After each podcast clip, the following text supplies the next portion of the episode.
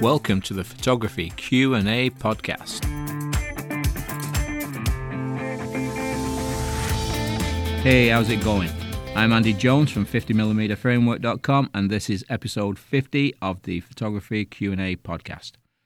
So we've hit the 50th episode this week and we've also passed the 3000 download mark. That makes me very happy. Thank you for listening to me waffle on every week. You're a trooper.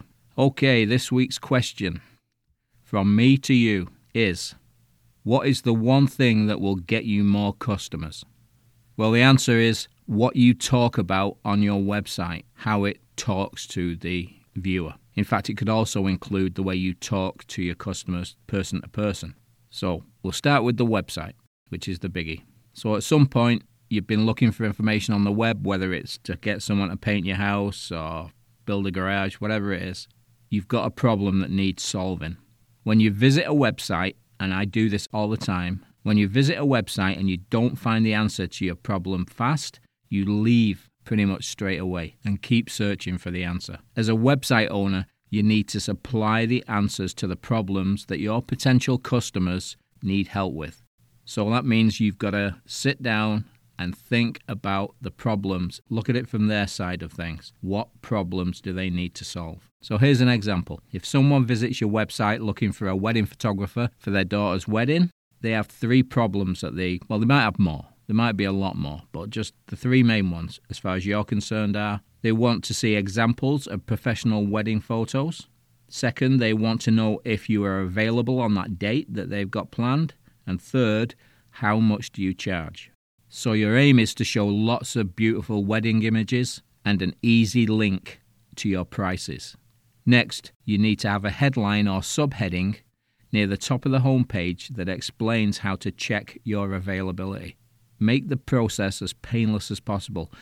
Maybe use one of the free online calendars like Google do one. There's quite a few out there. Uh, Calendarly, I think it's called. It's a bit of an odd name, but or even you could let people text you or even like the old fashioned way of make a phone call, and you can give them the answer in two minutes. The most important thing is that all the problems that your potential customer have are answered easily as soon as they load your homepage. They don't need to know how amazing your equipment is or how many weddings you shot last year. Just solve their problems as fast as you can. Now, this isn't just for photographers' websites, this is for all websites you'll notice it now. From now on, you'll notice. You'll go on a website, you don't get answers, you move on. You just don't want to search. Now, if you want to see examples of photographers telling the world about themselves, search for photographers on Google Search or Bing or whatever you use. Visit a few of the websites and check out the About page. You'll get stuff like I was born on a Wednesday. I met my true love on New Year's Eve 10 years ago. We have 18 kids, and I got my first camera so I could take photos of them. My favourite colour is white, and I think that's why I like shooting weddings. Now, this isn't the way to go. like, these are not real ones, by the way. I just sort of, the, this how I feel when I'm reading some of them. Even on an about page, you should still talk about solving people's problems. For instance, capturing your child's smile is important to me recording every second of the wedding day so you don't have to worry about it is my superpower. I don't like using superpower, but that's all I could come up with. But you can see that you're telling them what you like and it's solving one of their problems. Okay, so next we've got social media if you're using social media to promote your business, try offering tips instead of just examples of your work. For instance, a portrait or wedding photographer could post stuff like 10 things that will help make planning a wedding easy, or an engagement shoot, or whatever it is. Help solve problems, and people will start seeing you as an authority figure.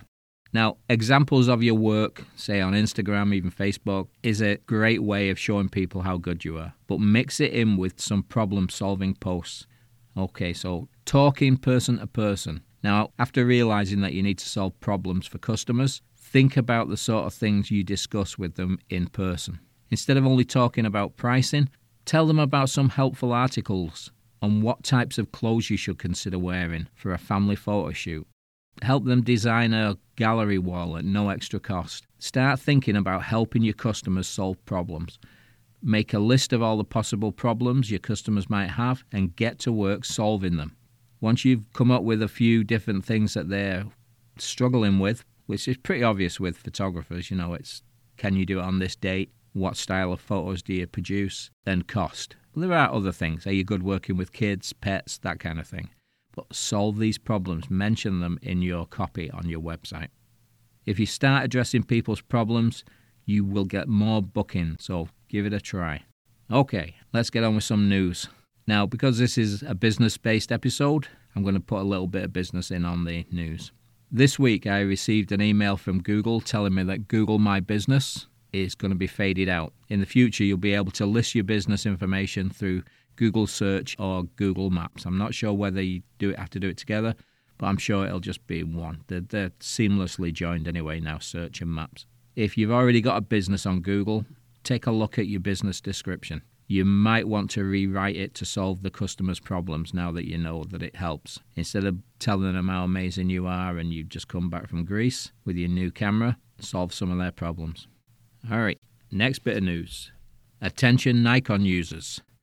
There is a new Nikon lens that sports and wildlife photographers are going to love. They probably want to get their hands on it. The Nikon Z 800mm f3 sorry f6.3 VRS lens is made for the Nikon Z series or Z series. Sorry for you people down the states. The mirrorless cameras compared to the Canon version for their mirrorless uh, bodies, the 800 f5.6 L lens is priced at $16,999, 17 grand. Now there's only a third of a stop difference between f5.6 and f6.3 and $10,499, $10,500 does seem an awful lot for that extra third of a stop.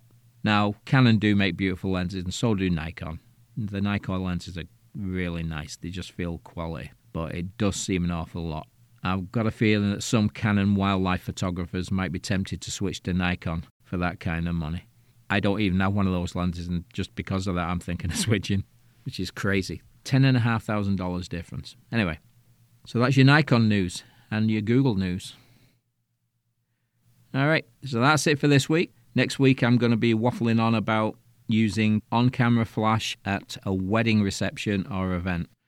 Now, these really are exciting times. I know you're probably very excited about that, but it is a very useful skill to have. Even if you're just doing it around the house, you get the kids for a party or something, it'll change your photos incredibly. Okay, that's it. I'll be back next week. Have a good one. Bye.